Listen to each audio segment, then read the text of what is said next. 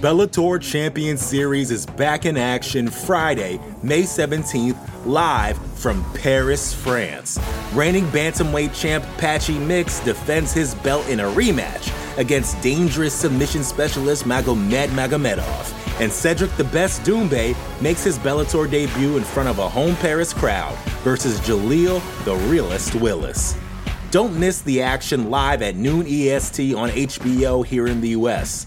And visit Bellator.com slash watch for information on how to watch around the world. This is the very first time you'll be able to stream a Cedric Doumbé fight here in the US, so make sure you don't miss it. You know how to book flights and hotels. All you're missing is a tool to help you plan that unbelievable travel experience. That's why you need Viator. Book guided tours, excursions, and more in one place. There are over 300,000 travel experiences to choose from, so you can find something for everyone. And Viator offers free cancellation and 24 7 customer support for worry free travel. Download the Viator app now and use code Viator10 for 10% off your first booking in the app. Find travel experiences for you. Do more with Viator. You're listening to the Vox Media Podcast Network.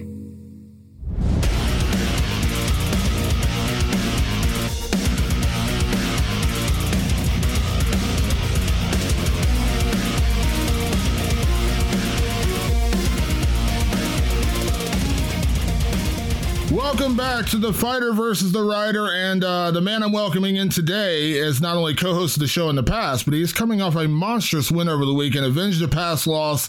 Got to be honest, look better than ever. I mean, goodness gracious, what a performance! Let me speak today. Welcome in, Belal Muhammad. Belal, how are you? I'm good, my brother. Thank you for the introduction. I appreciate that. Absolutely, man. Looking fresh. Uh, what a performance, man. I, I got to say, like, you've had strong performances. Your fight over Wonder Boy was incredibly impressive. Your fight over Demian Maia was incredibly impressive. But, man, the way you fought Vicente Luque was so incredibly impressive. You completely took him out of his game and you and you impl- and you basically put your will on him. Uh, man, just congratulations. What a performance. Thank you, man. Yeah, honestly, uh, a lot of work went into this camp. A lot of hard work. A lot of, uh, you know, there's a lot of stress and anxiety and overthinking uh, this whole this whole camp, just because fighting a guy that's beaten you before. Uh, I was like, I cannot let this happen again. So I, I worked twice as hard, pushed myself to the, to the limits. Uh, my team, my my coaches, we studied more than ever, um, and we figured out the perfect plan to to beat a guy like that and uh, you know he's a monster. You know, Luque, I think he's one of still one of the best guys in the division, and uh, I proved that I'm one of the best guys in the division now. Now there's like no other excuses for anybody else to, to hate on me or, or call upon me. Now, you know, I went out there and I beat a guy that finished me before, a guy that's finished uh, plenty of other guys before, and uh, took some of his best punches, gave him some of my best punches, and uh, you know, just fought perfectly. I think. Absolutely, I agree. Can you give me a sense of going into the fight? What was the game plan like when you guys studied him? Because your movement and the way you kind of made him chase you, and then you were hitting him, and he just ne- again. We'll talk about the third round when he when he basically landed the one really good punch he had in the fight, but the entire fight he's trying to he's trying to chase you he's trying to cut off the cage. You never allowed him to do that. Your movement was giving him so many problems and then you were hitting him hitting him hitting him and he just could not find a home for anything. Was that just the game plan in and of itself? Did you see something in his game that kind of told you hey this kind of movement's going to give him problems? Yeah you know uh literally we're nothing but footwork and footwork and movement the whole camp because he's he's very good at planting his feet and uh, when you're in front of him, he'll he hits you hard because he plants his feet and he finishes a lot of guys that way. That they get in a lot of brawls with him. Uh, he's not afraid to take one to to give one. And you know, going back and looking at the Wonder Boy fight, Wonder Boy did very good at hitting and moving, hitting and moving. Even Chiesa did very good at side shuffle, side shuffle, then sprinted in with his uh, uh, punches. Um, and I think that our game plan was to hit him, and then when he thinks we're gonna stick to hitting him, that's when we shoot on him. When he thinks we're gonna shoot on him, that's when we hit him. That when he thinks we're gonna bang with him, all right, we're gonna move. When we hit him one two, we're gonna keep moving after that. Then when he gets frustrated, that's when we shoot, take him down. Um, you know, I think it like like I said, uh, I feel like I'm working with some of the best coaches, best team in the world, and I think that we just came out with the perfect plan. I just figured, man, I was like, at some point he's gonna break because I was hitting him with some very good uh, body kicks, and my kicks are hard, and I was like, one of these guys, he dropped this guy, man, but he wasn't showing no facial expression there at all, man. But I'm like, this guy's tough. Yeah, I heard. Maybe you can confirm this for me. I heard after the fight that Gilbert Burns actually came up to you and told you the body kicks uh, made a huge difference in the fight. So maybe he didn't show it during the fight, but did he say something to you afterwards? It was Luque. Luque told my oh. coaches. Oh. Uh, yeah, Luque told my coaches uh, after the fight. Uh, yeah, man, those body kicks uh, hurt, man. They changed a lot. And uh, you know, Luque was like I said, even after the fight, Luque was just like so respectful, man. Like as I said, like such a good guy. He was like, yeah, I pray for Palestine, man. And it was right after the fight, and I was like, like you know, you don't expect that for somebody you just went to battle with, and that's what I love about the sport. I love about being a real martial artist. Uh, a lot of respect for him. Yeah, absolutely. And the body kicks were nasty. And, the striking, too, you know, going into the fight, a lot of people, I know you said this at the post fight presser, a lot of people said, well, it'd be your grappling against his striking. You've shown great striking in the past, but we all, we know how dangerous Luque is. I mean, the guy's got one punch knockout power. And you went out there and you were out striking him, you were out grappling him. Like, again, I'm sure you would have loved a first round knockout that would have been sweet, but at the same time, like, the way you dominated him for almost the entire five round period, like, that has to make you feel good good because you beat him pretty much in every facet of the game. Yeah, honestly, uh, like I said, uh, regardless, I'm still gonna have the trolls and the haters that don't respect my game, but I think that I got a lot of respect from a lot of high end fighters. I've, I got tweets from Justin Gaethje, Cejudo, Frankie Edgar, all these guys, my peers that respect my game, they respect what I what I've done, and they see that how I'm growing and getting better and respect from people like you who understand the sport and understand what it takes to to beat a guy like Luque and see the little things and beat him on the feet or beat him on the ground. Um, you know, it's telling me that all my hard work is finally uh, paying off. And you know, like I said, I, I worked super hard, man. I, I I literally bleed bleed for bleed uh, blood, sweat, and tears for this this whole camp, and uh, I'm just glad it paid off. Absolutely. I got to ask you real quick about the takedowns too, because your wrestling's always been a, a, great weapon for you. But you were taking him down in the middle of the cage, and we just don't see that that often anymore. Like there's so many takedowns, uh, takedowns that happen against the cage. Even the best wrestlers in the sport rarely hit a really good double leg and put it in the middle of the octagon. You did that several times, and that was that blew me away because one, Luque's not super easy to take down, but just the fluidity at which you were dropping your levels driving to the takedown and putting him down in the middle of the cage. Again, you had to be happy with that because that's not easy to do. Yeah, I said, man, so many people underestimate me.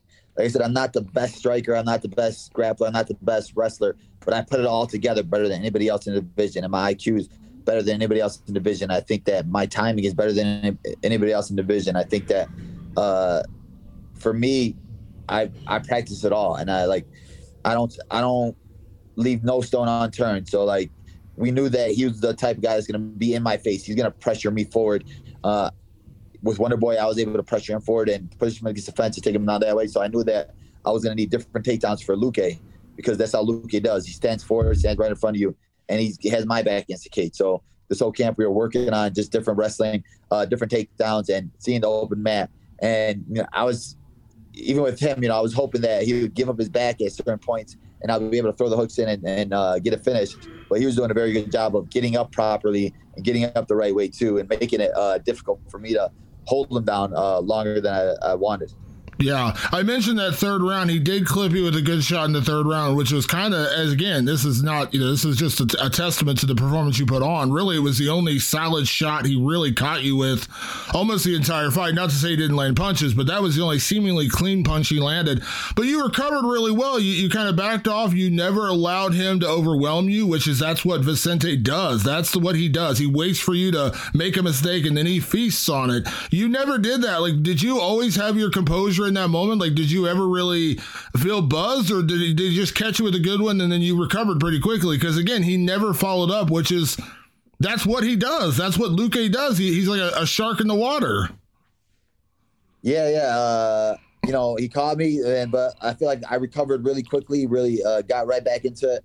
um, was just trying to get back into my movement. Like, and then for me mentally, it's like, dang, is this happening again? This is not going to happen again. And also, it's like, you want to get that one back. So like, he just called me or something. I'm like, all right, I got to get that one back.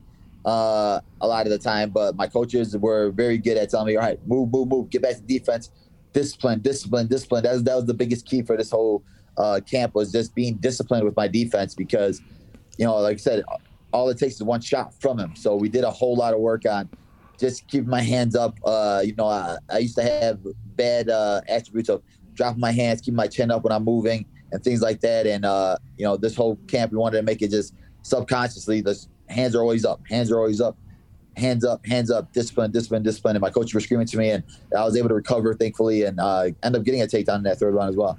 Yeah, absolutely. You know, you said it to me before the fight, Belal. You said, you know, when you beat Demian Maia, people were trying to discredit you and said, well, he's, you know, he, he was on his on his way to retirement, whatever. You beat Wonder Boy, they said, oh, well, Wonder Boy's past his prime. He's not the same Wonder Boy. You said, what excuse are they going to have when I go out there and do that to, to Vicente Luque, coming off of four or five wins in a row, four finishes in a row, you know, eh, finishing the former champion Tyron Woodley, going out there and having that crazy good fight with Michael Chiesa, all the things he's done. Do you feel like that was the exact kind of statement you wanted to make in a fight like that? Because again, first round knockout, yes, it would have been great. It would have been sweet, all those kind of things. But I think the way you dominated him for five rounds, you never allowed him to get in the fight said a lot about who you are as a fighter and, and doing it in a main event. Do you feel like that was the kind of statement you wanted to make? And as you said on, on Saturday night, what do you got to say now? Yeah, exactly. I mean, I felt like that was the that was the performance I wanted. That was the performance I wanted. Obviously, you always want to finish. Um, there's always going to be doubters, no matter what. They're always going to hope and pray that I that I lose and fail. But uh, I think that I earned a lot of respect from a lot of people, and a lot of people now have their eyes open with me now, and now they see. And then when you're looking back at it, uh, this last 15 months, this is going to be that was my fifth uh, top ranked uh, opponent that I fought. Uh, three top five guys that I, I, fought, even though Leon Edwards wasn't a full fight, it was still a top five guy that I accepted to fight with.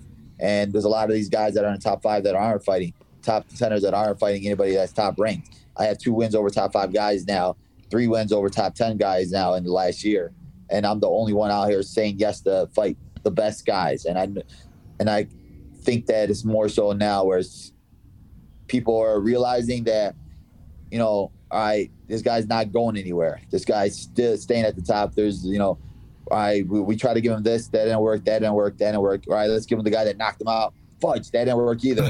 uh, so now they're like, I don't know what we have to do. I think that now they're they're trying to starting to figure out that you know I think this guy's going to end up with the belt around his waist. I don't know how to how to stop this guy. Yeah, I love it. Uh, we years ago we did a story. I'm sure you remember. We did a story about. I think it was when you were going to fight in Abu Dhabi, and we talked about the dedication you've had for the Palestinian people and always giving that a lot of attention uh, and and necessary attention. Let's be honest about that. Uh, you took the platform you had on Saturday night main event. You got a captive audience and I'm a big, big believer in, you know, use that mic time, man, whatever you're going to use it for, whether you're calling somebody out or calling somebody to a cause. Uh, we saw it last week with Mike Malott when he talked about his coach who was going through a really tough time with his daughter with cancer, and then that GoFundMe blew up. You use your mic, people will pay attention. How important was it for you, your first big main event like that, coming off the big main event win, to uh to, to use that platform and, and kind of, you know, kind of shout that out, something that, that people don't think about a lot? Honestly, it, it, meant the, the world to me that, uh, and it, I appreciate the UFC giving me that platform and that opportunity to to give me the the mic and let me say those things because it's I, I tell myself all the time I have to be a voice for the voiceless, like the people they don't know about. Uh, the world will cry for Ukraine. The world will go nuts for them, and it's uh, I pray for those people as well. I pray for all these people that are uh, you know being mistreated and the Palestinian people for so many years. They it happens every time. They, they're it's the same for them as it is for these people now that you're just starting to notice it with the Ukrainian people that Palestine's been going through, through it for hundreds of years. And, you know, it just started re escalating again right when Ramadan started. So I knew that every Ramadan it happens, and it happened literally the week before my fight where it started getting worse over there. Uh, and like I said, I, I just literally just pray for peace and uh, coexistence. And like being a Muslim is I don't have hate for anybody. I don't have a hate for any religions. Uh, I just want people to be humans and to see us as humans and you know to know that we exist. That when i carry that flag and people tell me oh you're american it doesn't matter. I'm carrying the flag for people that they don't have opportunity to carry that flag for themselves. They don't have anybody that can do that for them. So for me to be able to do that it just means the world to me and for me to get that win and to know that i'm getting messages from people from palestine that are saying that they love me and that win meant so much for them and they lost their home and everything. And just watching me win uh, made their day and made their month. It, like it's heartbreaking for me, but it's also just so satisfying. Yeah, absolutely. Well, I thought it was really cool you did that. Also, everyone talked about it. I, I feel like I keep bringing up past things we've done, Belal, because I'm just saying I was ahead of the curve on everyone else, Belal, in terms of your career. I'm just saying, like I've been I've been shouting out Belal Muhammad for many many years. Uh, going back a few years, we did the story uh, where you talked about fighting during Ramadan because you're one of the only guys who does it. And again, I have nothing but the utmost respect for any of the guys who don't do it because it's not easy. And and I put up a quote on Saturday night, and you said uh, you always you always look at it as a way to make yourself better. And you said because every everyone says I'm having a hard training camp or I'm having the best training, but I know my opponents aren't fasting. I know my opponents aren't going through what I'm going through. You've kind of conditioned yourself. Now, I know you said after the fight, one of these days I need to stop doing this, but it is it is kind of your thing now, right? Like this is like the third or fourth time you've done it. Yeah, I know. I'm literally I'm telling my Ali no more, no more uh, during Ramadan uh, because it's, it's it, like you said, it, it's it's harder, but also it just makes me want to, uh, you know, it makes me more mentally strong during that month and pushes me, I know, to different levels. Um, but also, I gotta just give more respect to to to just focusing straight nothing on the religion or nothing, everything out of my head. But the month should be just dedicated to the religion. So for myself, I want, like I tell myself all the time, like I need to stop doing that. Uh, because that's what it's supposed to be a holy month. It's supposed to be a holy month of nothing but religion, faith, uh, concentrating on that, bettering yourself as a Muslim, and you know, having a fight and concentrating. You know, you're you're overthinking too about fighting too and things like that. So no more after this. But you know, who knows? If they call me again for another main event Muhammad spot, I'm always gonna say yeah. I'm, I'm saying it right now. Watch, it's gonna be the title fight. You know that's gonna happen, right? Belal? They're gonna call you, be like, "Hey, we got a title fight for you," but it's gonna be during Ramadan. You know that's gonna happen, right? oh man, 100. percent Watch, it's gonna be, and it's gonna be like in Chicago, the United Center. They're like, "Hey, uh, we have this fight opening. You want it?" and you know what you're gonna do? You're gonna say, "Yep, give it to me." for sure. Um, let you know, of course, you know, coming out of that win, you know, in terms of where you're at in the division, you know, we we, we kind of look at the lay. Now, of course, afterwards, you called out Colby Covington, and it's kind of funny. Right before the fight, I did a story, and you talked about how you still wanted that Colby Covington fight. And I joked on Saturday, I said, "You're literally going to the entire nice guy division after after Demian Maia, Wonder Boy, and Vicente Luque. You've wiped out the nice guy division. And by the way, and I mean this as a true compliment, Belal, you are an incredibly nice guy yourself. You can trash talk, you can have fun, but you actually are incredibly nice guys yourself. So before I get to anything else, have you solidified yourself? Are you officially the NMF? They, they say the, the, the nicest mofo champion. Have you officially, because you've now taken out all three guys. I dude, that's a that's a that's a perfectly good point right there. I'm like, I'm sitting there like, man, people. Uh, I get tweets all the time of people like hating on me, and everybody's like, "Just "Bro, because you're beating the freaking nicest guys in the UFC. they have the the nicest fan base, and like you're beating their their their favorite fighters." And I'm like, "Oh, that's a good point." And it's like, I get all the time. My brother's like, oh, why don't you talk trash to them? Talk trash to them. I'm like, bro, I'm not going to talk trash to Maia. I'm not going to talk trash to Wonder I'm not going to talk trash to Luque. Uh, like you said, I'm a nice guy myself, so I don't like to fake it. So, you know what? Now there's some scumbags up at the top that uh, I would have some fun talking trash to and uh, going back and forth with. Yeah, well, you are uh, you are the nice guy champion for now, but that's all going to end very soon because you mentioned the guys that are at the top of the division. You mentioned Colby Covington, the name you want. I know Khamzat is the other guy out there. You put the tweet out there saying, "Hey, July fifth, Khamzat or Colby, I'm ready to go." Um, I know you called out Colby, and and I think the Col- a lot of people said, "Why you calling out Colby?" Because they already said they're going to make the Khamzat fight. I got to be honest, and and I think you know this, Belal, and I think a lot of people will agree with me there's no guarantee Colby's going to take the the Hamza fight. Let's just be completely honest about that. We don't. That fight's not signed. It's not done. Nothing's been you know nothing's been official. So, but in a perfect world, what is the better fight? Is it Colby or is it Hamza? Because Hamza's got the hype right now. He's got all the attention in the world coming off the Gilbert Burns fight. Colby is the guy I know you don't like. You've been calling out Colby Covington for the past two years in interviews we've been doing, so I know you really want that fight on a personal level. What one would mean more to you? Uh, yeah, you're right. I, I, tell people that. I'm like, they're like, oh, well, Kamza's going to fight Colby. I'm like, Colby's not taking that fight. Look at, look who Colby's fighting. Look who Colby's calling out. He's calling out 55ers. Uh, now that his tooth is broken, he's probably going to be on the sidelines for a couple of years uh, until he gets some money from uh, Masvidal. But for me, it's either one of those fights. Like both of those fights, I feel like the buildup would be pretty good. Khamzat was one of the trolls that uh, tweeted out Luque knocking me out, so I have no respect for him. I'm down to fight him. Any like that fight would mean a lot to me to to beat a guy like that, where who everybody thinks is invincible and is untouchable. Uh, obviously, he had a great fight against Gilbert Burns. It was nothing but respect for both those guys, but. Uh, definitely want to beat him. I want to be the guy that stops him, the guy that I don't want to have no excuses over the next guy that I beat that they say, oh, well, this guy's still here. He's going to get the title shot next. Like, I know that being Luque, uh, I know that Khamzat was still there. So they were to, if Khamzat beat Gilbert Burns, I was to be stuck in that. Well, Khamzat's still to, should fight Usman next. So now it's like, I want to fight, if Khamzat fights Colby, and I fight somebody else, if Khamzat beats Colby, he's getting a title shot before me. So I'd rather just skip all that, fight him, five round fight. Winner gets a title shot. Makes makes a lot of sense to me. I think. No, I agree. I agree. And and again, uh, you know, you've been the guy who, you know, since day one, you've been calling for the Hamza fight. You know, you were supposed to get him in London. We talked about that.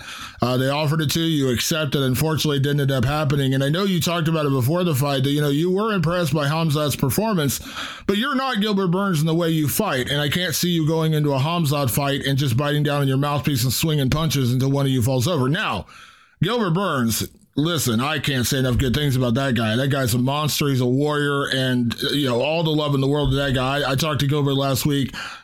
I mean, again, I can't say enough good things about that performance, but I know you're not Gilbert. You're not going to fight him the way Gilbert fought him. Uh, do you like that matchup in terms of style, especially now that we've seen a little more out of him? Because before there just really wasn't much to judge on. Like it was just such dominant one sided performances. We really didn't know much about him. Yeah, honestly, I, like that was the perfect thing. That's what I wanted out of that fight. Uh, I was like, you know, I, I, like Gilbert, so I was rooting for Gilbert in general, just because we're boys. Uh, but I was like, I want to see at least three rounds of it. I don't care what happens. I just don't want it to be a, a quick knockout on either side because I want to see what Hamza really got in him. And you know, we we got a lot of tape on him now. Now we see things. Uh, when like I said, when I was training for him for the London fight, when I thought I was gonna fight him in London, I watched tape on him already, and I was sitting there looking at openings and the openings that I saw from watching those tapes, I saw in the Gilbert Burns fight as well. So I see a lot of openings. And like I said, I think I'm very good at breaking down fighters and analyzing what it takes to beat those guys. And I do see a lot of uh, ways for me to beat Hamza. And like you said, Gilbert's one of those guys that he's going to be in there. You, let's bang it out. Uh, you want to throw? I'm going to throw. For me, I'm going to figure out. It's for me. It's chess. You want to play chess? I'm to take you to places where your your queen can't go. I'm gonna you're gonna think that I'm doing this, but I'm gonna doing that, and uh, that's how I beat a lot of these guys because I outsmart them. Yeah, absolutely. In your heart of hearts, do you feel like it's going to be Khamzat? Because uh, I got to be honest, Belal, I talked about Colby not taking the Khamzat fight. I don't know that Colby would take a fight with you either. Yeah, as I said, I don't think Colby's going to take a fight uh, with either of us. Um, who he's looking for somebody off of losses, or he's looking for a 55er, uh, or I think he's going to probably call out like a Nick Diaz or Nate Diaz. Uh, he's going to wait on the sidelines for one of those type of fights, and uh, I just don't think he's going to take any tough matchups really. Uh, so, like I said, I'm a guy that likes to stay busy. I like to stay active. I like to stay fighting. I know Hamza likes to stay fighting, stay active. So I think it, it, coming off back to back weeks of us fighting, I think that one makes a lot of sense uh, especially with the title fight looming. Yeah, you mentioned July 5th. You mentioned, you know, coming up in July, uh, we know that's going to be International Fight Week. You mentioned at the presser, you know, wanting to fight on the same card as Usman and Leon Edwards if that gets done because, you know, you're just waiting for the moment when Leon somehow doesn't get to fight and you end up stepping into the main event. Um, but is there part of you that if it ends up being the Khamzat fight, and again, it could be on a pay per view because they've done it, but do you feel like that's got to be five rounds? Like, is there part of you that says, I want that as the main event because three rounds just doesn't because your cardio, your condition, the way you push the pace.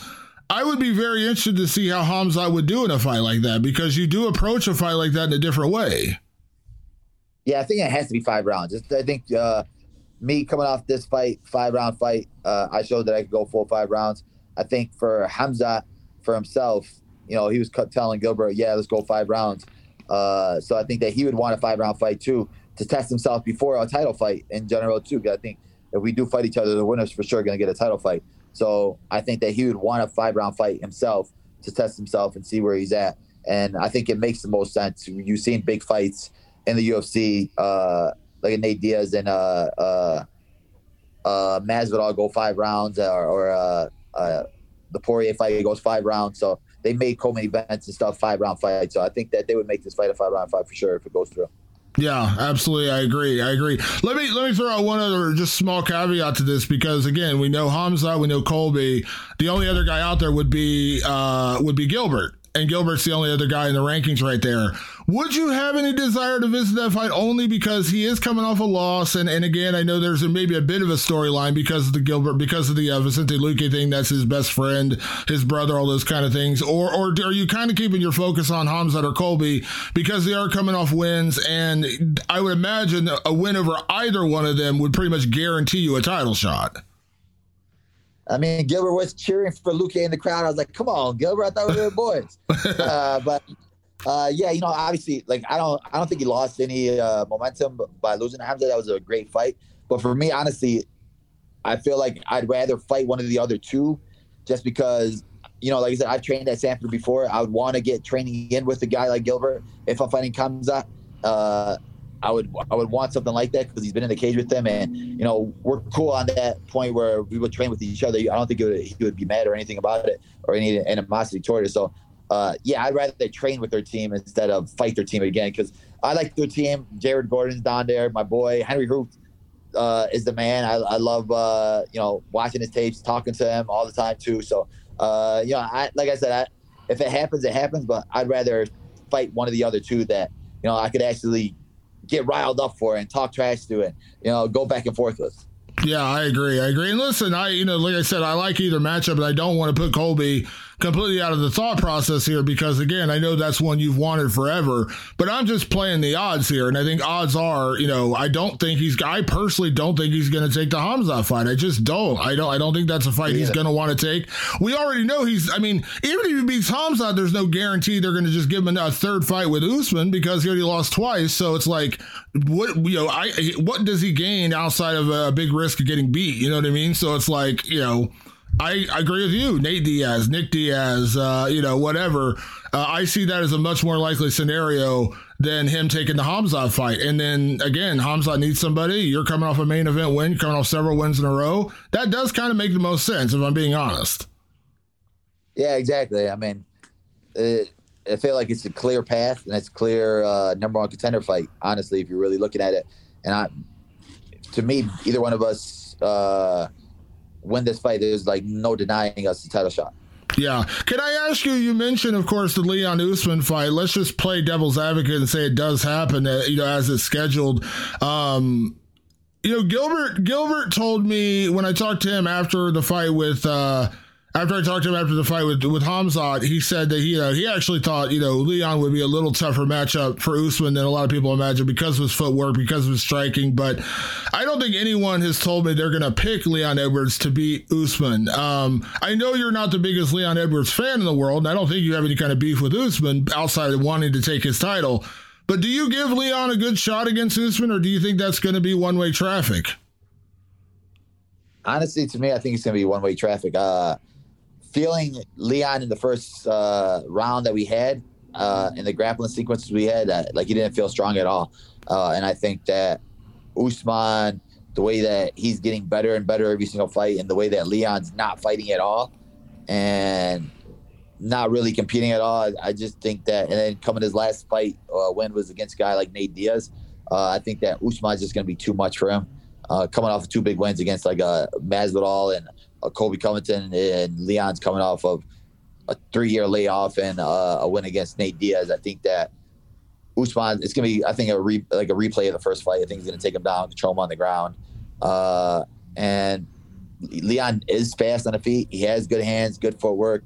Uh, but I think that Usman will be able to grab a hold of him and uh, be able to control him the whole time. Yeah, it's so funny you mentioned it after the fight. And, listen, I get listen. There's a lot of I do. There's some things I feel bad for Leon because again, you he he didn't start the pandemic. He didn't cancel the fight with Woodley. He didn't try to get COVID when he was going to fight Hamza. So there's been some misfortune that's kind of befallen him. Uh, but at the same time, he has been out so long. And, and again, his his biggest win in you know recent years has been the Nate Diaz fight, which was a fight afterwards. Everyone's talking about Nate because the fifth round when Nate almost came back and beat him. And I know you said that afterwards, but like at this point, it feels like it's a done deal, but I know it's not a done deal. But like, is there a party that's like, hey, should the UFC revisit who actually gets the next title shot? Because in theory, Khamzat's win over Gilbert is bigger than you know uh, the fights that Leon's had recently. Now, I like, I listen, I have nothing against Leon Edwards, and like I said, a lot of what's happened to him, I do feel bad for him about. Uh, but is there a party that's like, hey, or, or are you just like not even trying to think about it? Like, okay, they're giving the title shot, let's just do it and move on. Like, like I want to say that, and honestly, if you're looking at it, but it makes me. I don't want people to. Anytime I bring up Leon's name, people are like, "Oh, crybaby," blah blah blah, yada yada yada. But you know, literally, like, who has he beat that's in the top ten? Who has he beat that's ranked? Nobody. Uh, I know he has a lot of wins, but like I said, I've fought five ranked guys in the last year, beat uh, three or four top uh, ten guys in the last year, and he's beat a 55er and before that, he's been nothing but 55ers. Uh, and I know Dana White promised him this title shot, uh, but like I said, you you go back, you look at it. I think Dana needs to uh, revisit his thought process. I know that uh, a lot of that has to do with uh, Leon having the same manager as uh, McGregor, but you know McGregor's on the sidelines. I don't think McGregor's coming back anytime soon. So maybe you could just tell Leon to kick rocks. Do you think that actually plays influence in terms like, you know, Conor maybe touting for Leon behind the scenes? I, I, don't know. You know, you never know. You get Dana White privilege uh, when you're connected to the Irish Gimp. well, like I said, I, we're all acting like it's a foregone conclusion, but you're right. Nothing's done. Nothing's a done deal. But I do think if they're going to do Usman versus Leon, I think you and uh, and Khamzat as a five round co main event. That sounds pretty uh, pretty enticing to me. Yeah, that sounds amazing. Honestly. So now you mentioned, of course, you're still, of course, you know, honoring Ramadan right now. So you mentioned after the fight, you're you're not going to be able to pig out or anything right now because you're still fasting during the day, during daylight hours, all those kind of things. Are you going to be able to celebrate? Are you gonna Are you going to enjoy this victory a little bit, or are you going to kind of just get right back in the gym? Yeah, honestly, as I said, it's like the perfect. It's actually worked out perfectly because you know, right after a fight, you want to just eat nothing but trash and uh, now I have to sit there and wait till 7:30 to eat this trash. Uh, so it works out better for me because the the week after the fight I take off, and you know I'm just sitting down watching TV, watching Netflix, and you know when you're watching Netflix, that's when the snacks come out. So now I'm gonna be hungry, starving, and uh, when it becomes time to to eat, my stomach's already gonna be shrunk. So uh, my body's probably gonna be thinking I'm cutting weight again. So it's probably gonna be like it's gonna get stuffed after one meal. Uh, so I think my weight's gonna be pretty good. Um, yeah, I'm definitely like I said. I'm I always go back, watch the tape, see what I need to work on differently, see what I need to fix, see what uh, what I could uh, change better.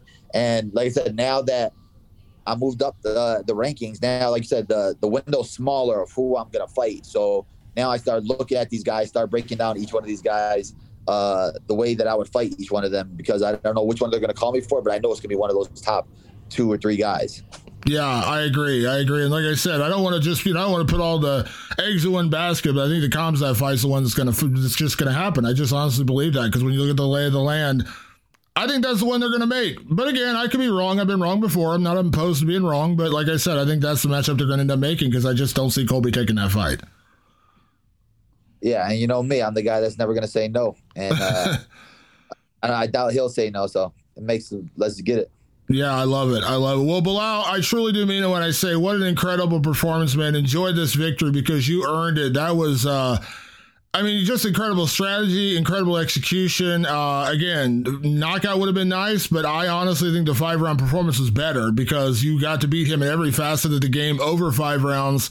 No excuses, no lucky punches, none of that garbage. So, incredible performance, man. Congratulations again. Enjoy the victory, and I look forward to chatting again. Uh, get you back on the podcast. We'll have you back here playing analyst before too long as well. Uh, but for now, enjoy the victory, and uh, thank you as always for taking the time. You know I appreciate it it. Thank you, brother. Appreciate you. Appreciate your time. Absolutely. We'll talk soon, okay? All right, brother. All right, bye bye. The Bellator Champion Series is back in action Friday, May 17th, live from Paris, France.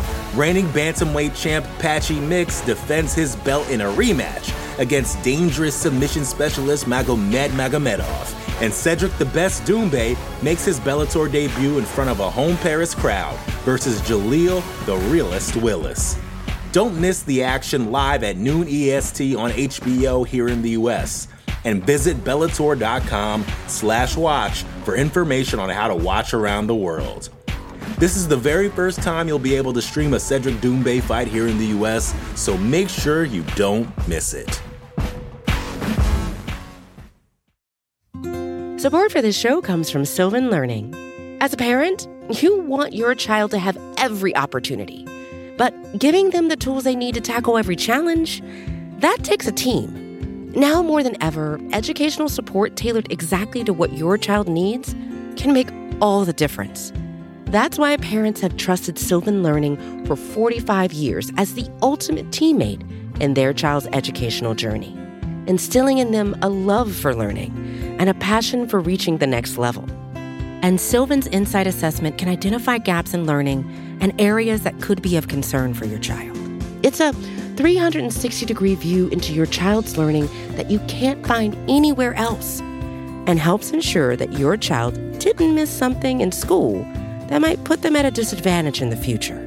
And right now, it's the best price of the year at $29. Go to sylvan29.com to learn more and get your child's assessment for only $29. That's S Y L V A N 29.com.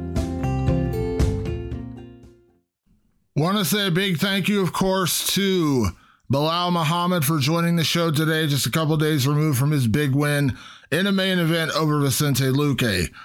Right now, we're going to move on to another interview I conducted on uh, on Monday, talking to another man who fought this past weekend. Unfortunately, he had a, a uh, different kind of ending to his fight. Uh, an inconclusive ending, let's say. It's always a pleasure to speak to this man, and uh, in my opinion, he is the number one light heavyweight in the sport. And if there's a question about that, I think those answers, uh, those questions were answered this past weekend. A lot to talk about, of course. So, welcome back to great Corey Anderson. Corey, how are you? I'm good, Dan. How about yourself? I'm fantastic, man. I appreciate taking time. I know we're only a couple days removed from the fight. Uh, a lot to talk to you about, but let me ask first: How are you feeling afterwards? Uh, you know, it seemed like again you were pretty dominant in the fight. Didn't come away any injuries. How are you feeling today? I mean, just sore, pretty much. You know, uh, with the way the fight went, the way it ended, I didn't sleep much. So you know, I was up drinking and hanging out with my friends, and like throughout yesterday and the day before, I was like the soreness was kicking me as I was up. So I'm real tired, you know, kicking it, trying to keep my mind off the way it ended in the travel and whatnot. So I'm sore, I'm tired, but nothing real serious, nothing where I need time to like heal or anything. Just gonna take some time off and just let the body calm down from the soreness and get back into training pretty hard. Yeah, absolutely. Well, let's start, you know, before we talk about the ending, let's talk about the fight itself because, you know, it was a it was a really strong performance from you you know, fairly close first round, back and forth. Obviously, you had your shots. He had a couple in there as well. But then second and third round were pretty lopsided in your favor. Third round in particular, uh, beyond the stoppage, which we'll get to in a second. How do you feel you did in the fight? How would you kind of grade your performance? A plus. I did exactly what I was supposed to. First round, I mean, I think I give that like a B minus. The plan was to weather the storm a little bit, but I was a little flat. I was very, very flat coming out in the first round. I don't know what it was. Even my best friend who was in the crowd, one of my training partners, he said it just seemed like you was flat, but like at one point you hit like a quick fake, and then shortly after that you started getting your bounce back. But other than that, like the performance went exactly like I said it would. I told everybody, like I know he's gonna have a kick game. That's about it. He's gonna come out fast. He's gonna be bouncing nonstop. He's gonna throw that jab, and just everything I knew was gonna happen happened. It's just I was a little flat at the beginning and got caught with a few shots that shouldn't have got hit with. The uh, the kick game, you actually kind of took that away from him because it seemed like after that first round he didn't really throw anything because you had the, the threat of the takedown. And once you got him down, it seemed like he just didn't want to kick anymore. Did you notice that? Yeah, I mean, I was part of it. I was, we knew the kicks would come, and we knew eventually if we get timing on the takedowns, that'll probably stop him, you know, because the chance of getting taken out is a lot higher if I catch a kick as you're throwing and you're off balance. It's a lot harder to keep your balance on one foot than it is two. So once we started attacking, I felt those kicks would slow down eventually, and they did. Yeah. Yeah. Second round, you got your takedown. Third round, you got your takedown, and and again, dominant in both rounds. Um, I won't say easier because that's the wrong word, but I mean, was it was he easier? I when I say easier, I don't mean as an insult. Was he easier to control on the ground than what you meant, than what you expected? Because you were pretty dominant. Like he couldn't really get out from under you. You were passing his guard. And again, you're a very dominant fighter, but you know we've not really seen Nemkov get kind of dominated that way. Did you kind of see it going that way? Are you surprised how easily you were able to kind of move around his guard, move him around, kind of control him from the top? I actually thought I was better him around a lot easier, to be honest. Like I told the coaches first thing I said in the back, like, yo, he was a lot stronger than I expected. Like I knew he was gonna be strong, but not in the fact like strength strong, but like his jujitsu guard and his Z guard and his frames were stronger to pass. Like the times I was trying to smash his legs to just get into like a three quarter mount was a little harder than I expected because we never seen him in that position. Like you said, nobody ever seen him down there. Usually he just turns his back and wrestles his way up. So that's what I expected from him to do, but he actually played the jiu-jitsu game the right way, keeping the frames, which made it harder for me to rain off my ground and pound like I wanted to. Yeah, but you were still very dominant in the second round. Then the third round, you come out and you actually hit him with a couple of shots. The right hand in particular, I thought he was hurt pretty badly. Now you tell me in the moment. Again, I'm I literally watched the replay again like 15 minutes ago just to make sure it was fresh in my head. But you hit him with that left right, but you hit him with the right, and I think the right really hurt him. Now, you tell me, like, did you feel like he was wobbled in that moment? Because it sure looked like he was. Yeah, he was on stanky legs. He covered up well. He played, did it really well. He got a good game face. I hit him, and I saw his knees kind of like go a little bit when I first hit him, and when he started running outside the cage, and I started cutting him off to take away his running room. And I knew he's either going to throw a big shot or a big kick, or he's going to shoot as I cut him off on his cage. He did exactly that. He forced that shot. Yeah, you get him down, and this time not only are you dominating, but you're really landing some hard shots. There was one elbow in there that made me cringe a little bit because it was pretty nasty. Uh, you hit him with a couple. I mean, did you did you kind of feel like? Be, before the stoppage, like you would really like that was kind of the beginning of the end. I understand we still had two more rounds to go. I understand things can change. I don't want to like you know completely negate what you know what he could have potentially done, but did you feel like that was starting to become the beginning of the end in terms of what you were doing to him, the punishment you were dishing out in that third round? Yes, 100%. I felt like everything just drained away slowly. You can just tell. After he went for that choke, I can't remember the second and third when he got that choke. But after he got the little choke on the cage and I got out of that, I felt from there that was like his last. He used everything he had trying to squeeze that choke off, trying to get the finish. And I felt once I passed, he just kind of like he was just going with the flow, like survival at that moment. Like he wasn't trying to get up, but he was trying to keep me from landing shots on his face where the ref wouldn't stop it. Yeah. So let's just go ahead and talk about the, the ending because I again I rewatched it just before this just to make sure I had everything fresh in my head. And the way it went was basically you went to throw an elbow, you went to throw it down, and he had moved his head out of the way. And that's really what led to the clash of heads. You were diving down with the elbow, and he had shifted the other way to try to avoid it. And that's where the, the clash of heads. Um, I, can, have you rewatched it like since the fight? I know there was a lot going on that night. Did you rewatch it and see like how it ended? Yeah, I rewatched it. And what you said, same thing I saw. He had his little, his uh frame with his legs. And when I went to drop the elbow, he felt I was coming down, but instead of staying his head here, he kind of shifted and when he shifted, he kind of pushed my body out. So I like more of a sprawl. I was sprawling down to smash his legs and trying to drop all my weight at the same time. So it was like I fell, but when he kicked my legs out, my head went down first, and his head shifted over. So we collided right at the eyebrow, eyebrow area. I hit about here, and it hit him here.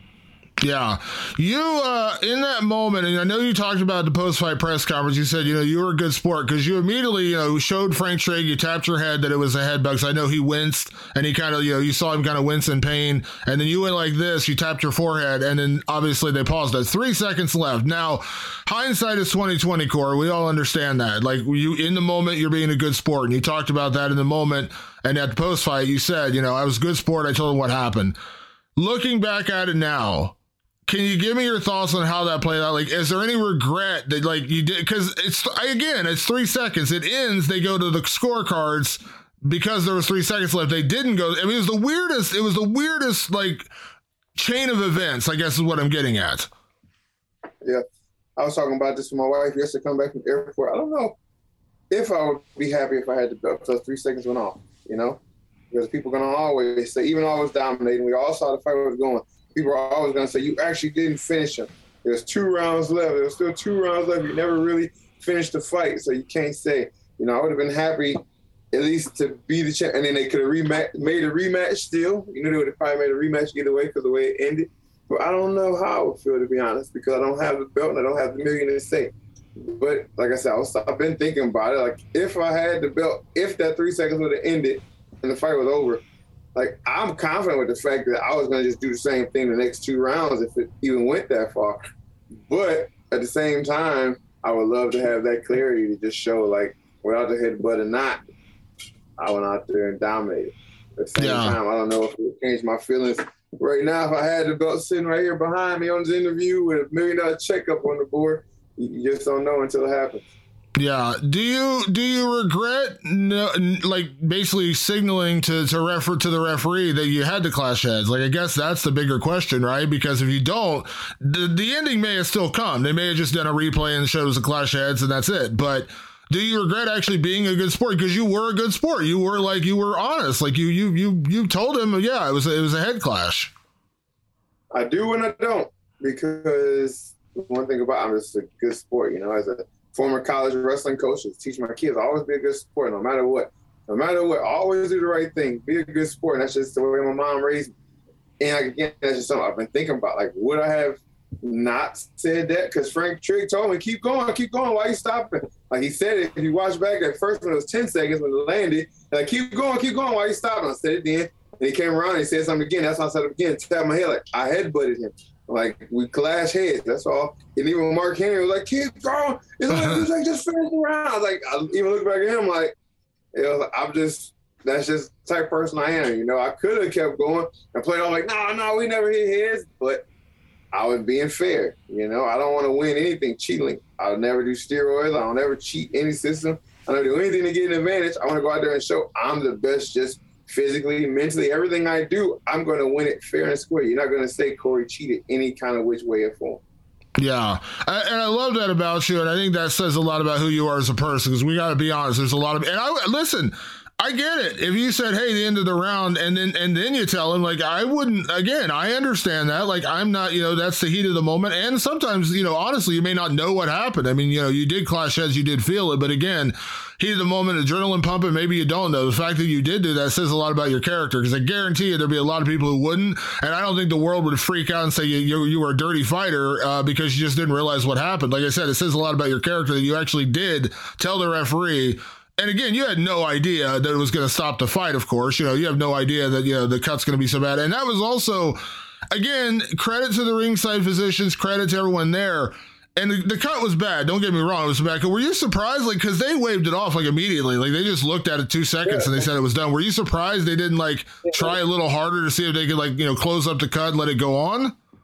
That definitely surprised me. Like you could see when it was announced in the no contest, and I was looking at him like I faced him, and just looked at him, wanted him to look me in my eyes so I can get a clear look. Like I know, like they put Vaseline in it when he sat down and stopped bleeding instantly. Like it wasn't like it was flowing profusely anymore. You could have put the Vaseline on there. Like you could at least try to go back. You know, at least doctors try to put the Vaseline, and try to do something, have a cut man work it to see if something would happen. But it was literally he stood up, doctor looked like, oh, it was like now that that did bother me. Like at least give it a, chance. Like give him an opportunity. At least ask him. See what he thinks. See if it's gonna keep bleeding. And you know it is what it is. So not gonna yeah. get into it. Not even get all worked up. Yeah, you you said at the at the post fight presser, you said you know uh, one of your coaches, you got that advice years ago. You know, you, you, you got five minutes to sulk. I think you've actually said that to me in the past. We talked in past interviews, and you said you know you get five minutes to sulk and then you move on. But I can't lie to you, Corey. I mean, the emotion of the moment. Here we are, two days removed, and I'm still feeling. I'm like, man, it just kind of breaks my heart because you were you were winning dominantly, dominantly winning the fight. And again, three seconds. All these things we look at in hindsight. But uh, is your emotion today any different than it was on Friday in terms of how you feel about the way everything played out? It's a lot more at ease, but it still kind of burns, you know. But that was my moment to finally get my belt, you know, the thing I worked for forever, you know. And uh, now I just think I got to do it again. And the biggest thing I got to go through camp again, not just for me and the family, but coaches got to travel again. I got to get training partners to fly back out again. I got to put my teammates through the, the same ringer again. You know, it, it, sucks all around, but at the same time, I'm already got my mind set on the camp. You know, I'm fast. I'm not gonna sit here and keep thinking, oh, I should be a champ. Oh, I want my belt. Blah blah blah. I just gotta go out there and do it again, and this time do it even better.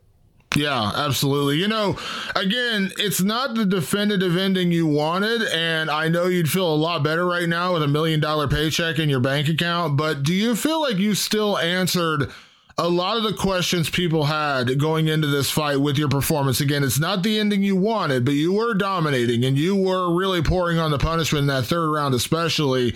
And again, I want to be clear. We, yes, there were two rounds to go. We don't know. Weirder things have happened. We totally understand that. But do you feel like, at least in some way, you did answer the questions people maybe had about you going into that fight. People who thought maybe Nemkov was the best in the sport. Nemkov was kind of like the you know the best light heavyweight, whatever they wanted to say. Do you feel like you did at least answer some of those questions for anyone who was you know questioning where you were at in terms of your your placement in this division? I 100% believe I answered that, but about 90% of people are believers. You know, still people messaging me, commenting, "Oh, you ain't that good. You just did something happen," or oh, you end up cheating to get to free, blah, blah. This, people are always going to talk. But I know I went out there and proved exactly what I said I was going to prove.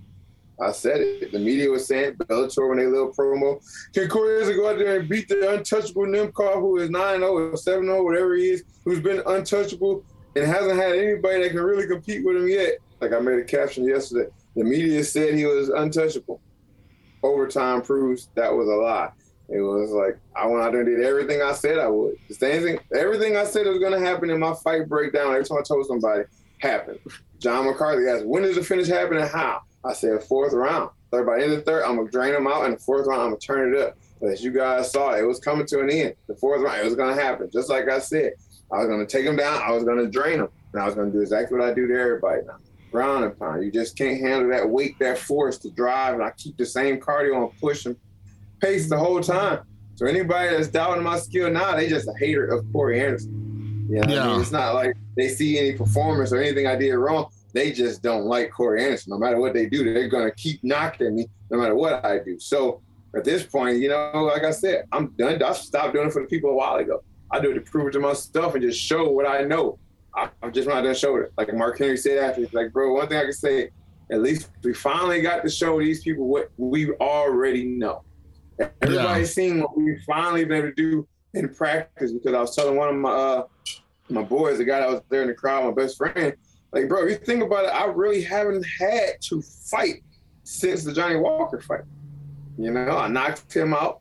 The next fight, I went out there, I got knocked out. I came in the Bellator. I beat uh, Manhoef. He didn't hit me. The next guy, he hit me a couple times. First time after that, I demolished him. Bader with 51 seconds this is the first time somebody was actually coming at me and making me show my martial arts skills to show I'm not the same dude that fought February 15th or 19th, 2019 when I lost to Jan for the second time. Like things have changed.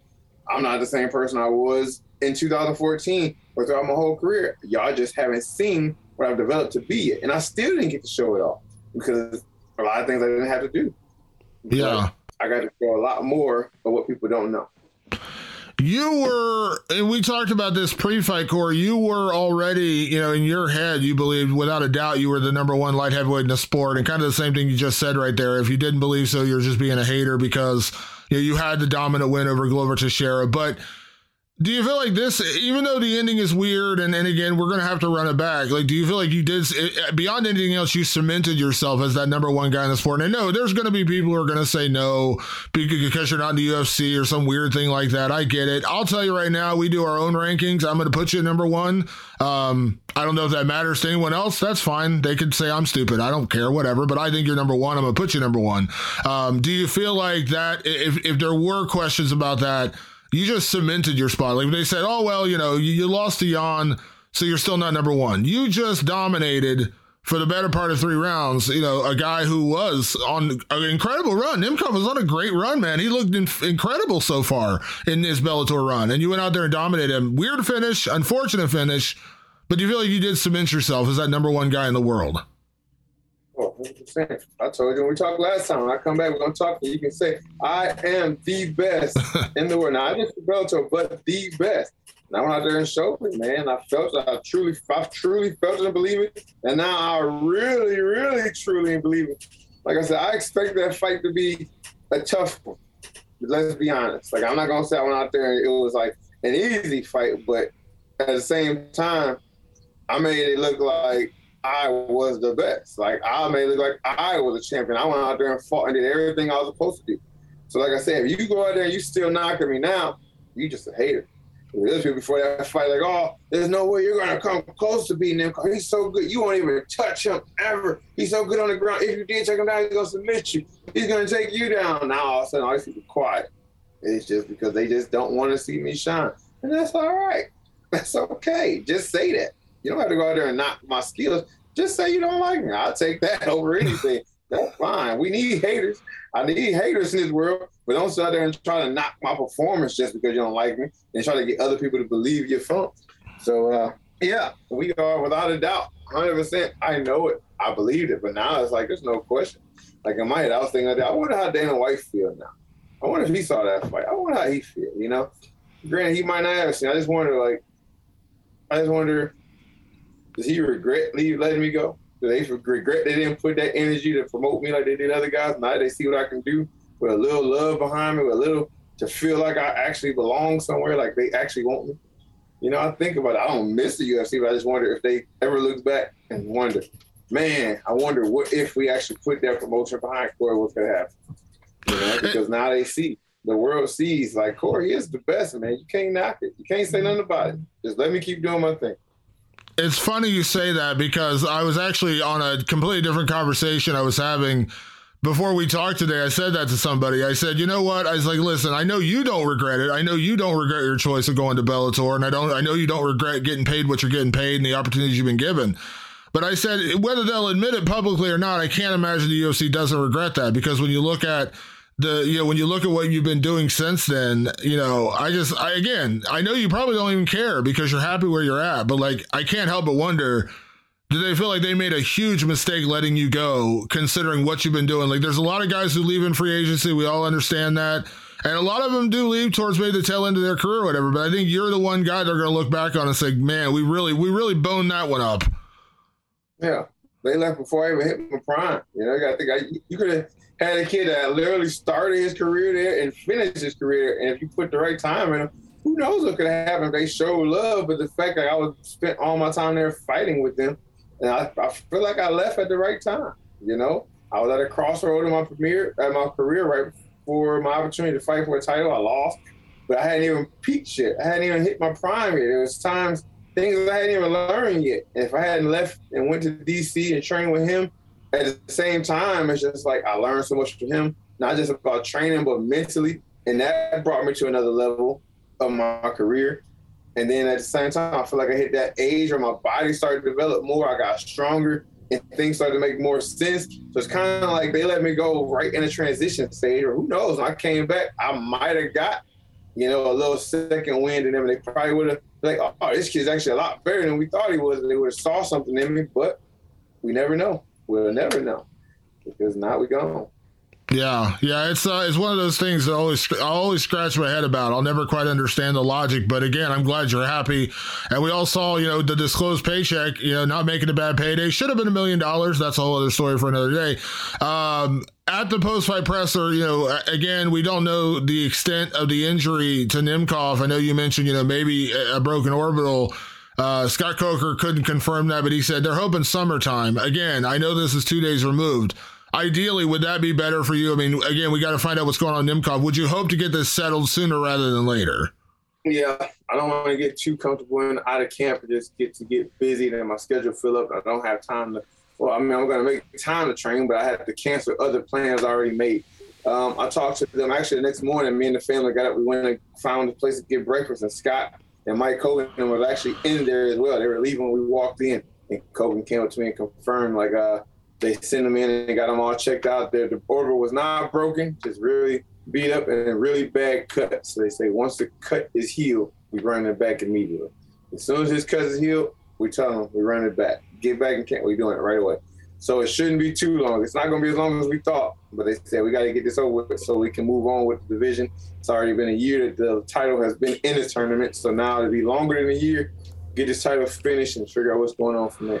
Yeah, and I assume, I mean, I think I know the answer, but like everything will be reset, meaning the million dollars will be back up for grabs, all that kind of stuff in the rematch. Yep, everything is back to the same. Go back to your contract, whatever's going to get paid. I don't know if it goes same thing for contract pay because that's now I have another fight in, and each fight it goes up. But uh, the million dollars and the belt, both belts will be on the line. Yeah. Um, let me ask you, you know, real quick, and again, we'll I'm sure we'll talk again when the when the rematch actually gets booked and there's a date and all that kind of stuff. And you've been to you've had a couple re, you know, you've had you've had a rematch before, you understand that, but like does your mindset change at all in terms of how you approach a, rematch with Nemkov now that you know how you did against him the first time? I mean, you were very confident you were going to do exactly what you did in this fight, but you just went out there and did it. Does anything change in a rematch in terms of your approach, in terms of how you feel about you know fighting Vadim Nemkov again? No, this is a continuation. It never ended. You know what I mean? That's like a Jan fight. I went out there and really dominated him and got my win. There was no questions about it. Like I said media and the press all throughout fight week, like when I went back into that fight, that was a fight it was hard for me to get motivated for. You know, I didn't want that fight. Yeah, I literally said it made no sense at the point, but like my manager said, like we can sit and you're next for a title fight. But if Jan comes back and fight again, he gets the win, they might give it to him. So if we go out there and we take this fight and just beat the crap out of him again, eliminate him from that equation. So, you know, I took the fight, but I never really was like pumped for it. I never was excited to go out there to fight him again because it's just I felt I was way better than him. And that's why I went out there and was striking and trying to I played games instead of going out there doing what I was doing. Should have went out there and wrestle. But instead I was like, I'm just gonna strike with him this time because he can't beat. And I, it cost me. This one, is, I never got my hand raised. So the same fire I had before was even more. You know what I mean? I got pictures with the belt. I've seen the belt. I've held the belt. I need that. So I'm not going out there comfortable thinking like, oh, it's in the bag. I'm going out there like he's going to be even more dangerous now because he knows exactly what's going to happen. He's felt it. So he's got time to prepare for it. So now I had to prepare for he did well and even more things that could come. So I'm just, I'm now it's like I feel like I'm more dangerous now. Going to be more dangerous the second time than I was the first time because now I'm like not angry, but I'm fired up for it. Yeah, I agree. I totally agree. Uh, we talked briefly about this going into the fight, Corey, because of where you're at, you know, and again, I'll say it now, number one light heavyweight in the sport. Uh, you know, you don't have a vested interest in the UFC anymore, so I totally understand that. But I know we talked about before, like you always kind of root for your past opponents to do well. And I said that about Glover going into the Yuri fight. Can I ask your opinion on that fight? Like, do you believe Glover will beat Yuri? And I'm asking that because, you know, Glover doing well only makes your wins continue to look better. I mean, you dominated him thoroughly. And I'm not going to revisit that question again. But is there part of you that feels like, you know, Glover is going to prove he's the number two guy in, in the fight with Yuri? Yeah, 100%. He's a, and that's. Like, Glover is more like, I just got respect for Glover, man. All my opponents is Glover like even I was in Vegas training PI with uh, Maga before his last fight. And Glover came in and we were like wrestling, like and just joking around, talking. So I got a different respect for Glover. I don't even see the UFC when I see Glover. I see Glover, and I'm always gonna be in Glover's corner. You know, granted, when people ask, "Oh, how you feel about?" Like I beat Glover, yes, I did, but I still respect Glover. With message here and there, we're trying to get together and train because he's only two hours here from me. Now that my fight's rebooked, it'll probably be around the same time as his fight with Yuri. He or he or my opponent fought Yuri and Yuri fought my opponent. So, you know, we might just get together and train for that, you know, help each other in that aspect. But I feel he's just gonna we seen Nemkov take Yuri down when it was in or in Rizin, but Nemkov doesn't have the jujitsu that Glover does. When Glover gets you down, you usually don't get up. So I feel like he's gonna take him down and take his neck, arm, whatever he want, and put him away early. Yeah, yeah, I agree. I think a lot of people are counting Glover out, and it's kind of ridiculous, especially when you see the struggles that Yuri's had on the ground. And Glover's a whole other animal on the ground. I mean, I think that's a guy you cannot allow to get on top of you. Look what he did to Jan. You cannot allow that guy to get on top of you. And like I said, that's a different animal. And I just, again, I think people are completely underrating Glover Teixeira going into that fight. Yeah, I mean, that's the thing. People don't really they don't do their research, man. They see Yuri exciting with this spinning and all that extra weird stuff he does. But you have to look back and know somebody's what their weakness is. And his biggest weakness is his wrestling. He doesn't have good wrestling. Nemkov took him down multiple times. Yeah, he kept scrambling and whatnot, but Nemkov doesn't have a, have a solid jujitsu base. Now you go back and you watch any fight with Glover, he take you down, you don't get up. And if he does take you down, you get up, you take you down again. The next time he finishes I know when I went to that fight, that was the one thing we knew he hit hard, but we knew no matter what we do, don't end up on the bottom. Like if you take him, don't get swept. If he starts getting to sweep you, get up. Do not end up on the bottom. And we knew that because no matter how good my jujitsu is, he is just that much better. You know, and I'm not gonna say I'm way better. Hell no, I'm nowhere near close as good jujitsu is over. And he's good at doing it MMA. Most people aren't. He's a great MMA jujitsu practitioner. And if you end up on the ground, so if Yuri do all that spinning and let Glover take him down, it's a wrap. Right yeah. I agree. I totally agree. Real quick before I get you out of here, Corey, I wanted to ask you just because this was something related to your team, uh, and I know he had left and, and was training down to American Top Team, but I'm, i know you saw the news this past week. Uh, your teammate and your friend Marlon Moraes announced his uh, retirement from the sport. I know you worked in the same team with Mariah, uh, Marlon for years. Uh, obviously, you're light heavyweight; he was a bantamweight, so I can't imagine you guys were sparring together. But you know Marlon very well. Can I get your thoughts on Marlon, his career, and, and him, uh, you know, deciding to retire? Marlon had a heck of a career, man. I hate the way this career started to go down at the end, you know. But uh, we talked. He messaged me that morning, the morning of the fight. And I texted him, congratulations on the career, and I hope all the best for your future with him and his family. But yeah, he was definitely he was one of my coaches on the Ultimate Fighter. You know, he's one of the assistant coaches. He was there. He helped me with a lot of things. I never really learned how to throw kicks, and he always showed me the motions of kicks, like the things that using your core to throw the kick and check. And I remember when I first got here, Mark used to make me after I was done sparring, move around with Marlon, not throwing punches at him, but let him just throw kicks at him and learn how to check and block, you know. And uh, that was a good lesson that I needed because I had never thrown kicks, so I didn't know what to expect. So, you know, my Marlon was a huge part. He was close to my family. His wife and my wife was always talking and chit chatting hanging out. When uh, I was sick or hurt or whatever, he would come by and check on me. Mom was always a great guy, you know, and uh, I always had love for him and respect for him. And if he decided it's time to hang up the gloves, I respect his decision and uh, hope he finds something that makes him happy and fill that void in his life. Absolutely, absolutely. Well, Corey, like I said, man, it doesn't give you the million dollars. It doesn't give you the championship. I know none of that, you know, that won't be fulfilled until you get the rematch and you get in there with Vadim again. But personally, and I, listen, I know you know I've said this to you before. I'm just going to say it to you again now. Like for anyone, I agree with you. Anyone that doesn't, you know, wants to discount your your performance and say other things, they're just being haters. Because if anyone had a question about who's the best light heavyweight in the sport, I think you answered that on on uh, on Friday night. You are the best light heavyweight in the sport. Um, again, unfortunate ending. I wish it had gone the extra three seconds and it would have just been over. But again, it is what it is. Uh, you're going to get the rematch. You get a chance. But I, I truly do believe, man, if, if anyone's questioning it, I think you answered those questions with the performance you had. You are the number one light heavyweight in the sport. I told you I'll rank you that way. I guarantee you I will. I look forward to that, and I look forward to the rematch, man. So I know you're not. You're probably not getting a lot of downtime right now, right? Like if they're going to rebook in the summer, are you going to take like a week off and just chill, or how are you going to do it? Yeah, I'm gonna take a couple weeks here. You know, I've been going nonstop since April 14th. You know, the first well, since the camp for April 14th. So the first fight was April 14th, and I have been training what since the new year for that. So I've been nonstop, avoiding vacation and stuff. So I told the wife we're gonna take a little time here. But, um, so we got the RV. We're gonna try to load the RV up by the end of this week, whatever. Get it all hooked up and probably hit the road next week. Do a week road trip, go down south and come back. and then uh, her best friend gets married the next weekend. We'll go do that, and uh, yeah, we get back into it. But in between, I'll be like hitting the bike and moving around and stuff to keep my shape in the right shape and my sweat going and keep my mind right. You know, if I'm sitting too long not doing anything, I just feel like I lost everything I ever learned in camp. So I'll be yeah. doing little stuff like running and doing movement around, riding my bike or whatnot. But we'll get back into camp camp within like two or three weeks. We'll go back full gun blown, six days a week, going hard again. No, uh, no hunting in between.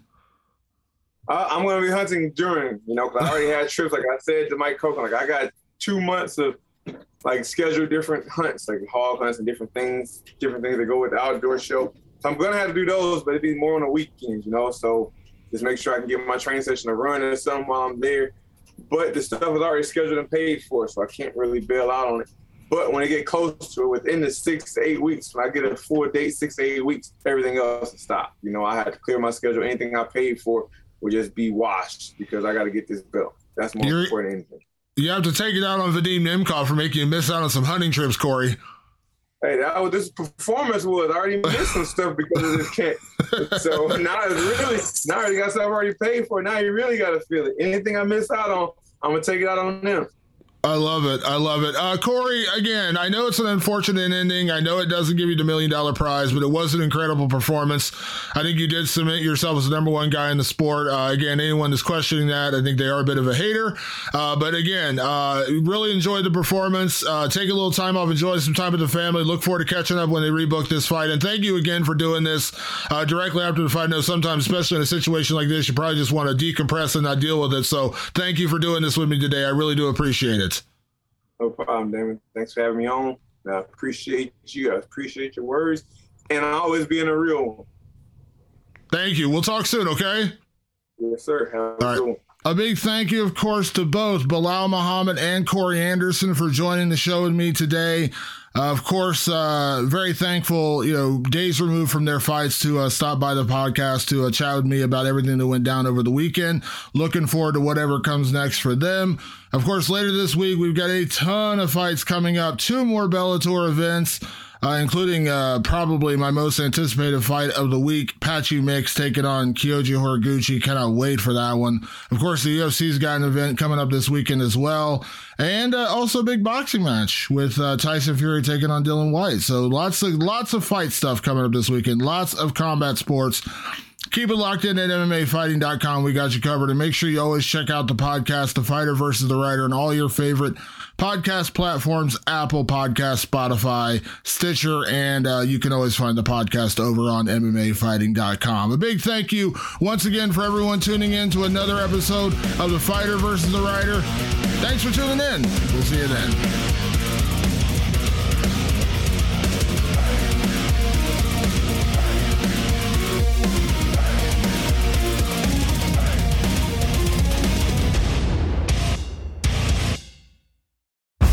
Bellator Champion Series is back in action Friday, May 17th, live from Paris, France. Reigning bantamweight champ Patchy Mix defends his belt in a rematch against dangerous submission specialist Magomed Magomedov. And Cedric the Best Doumbé makes his Bellator debut in front of a home Paris crowd versus Jaleel the Realist Willis. Don't miss the action live at noon EST on HBO here in the US and visit Bellator.com slash watch for information on how to watch around the world. This is the very first time you'll be able to stream a Cedric Doumbé fight here in the US, so make sure you don't miss it.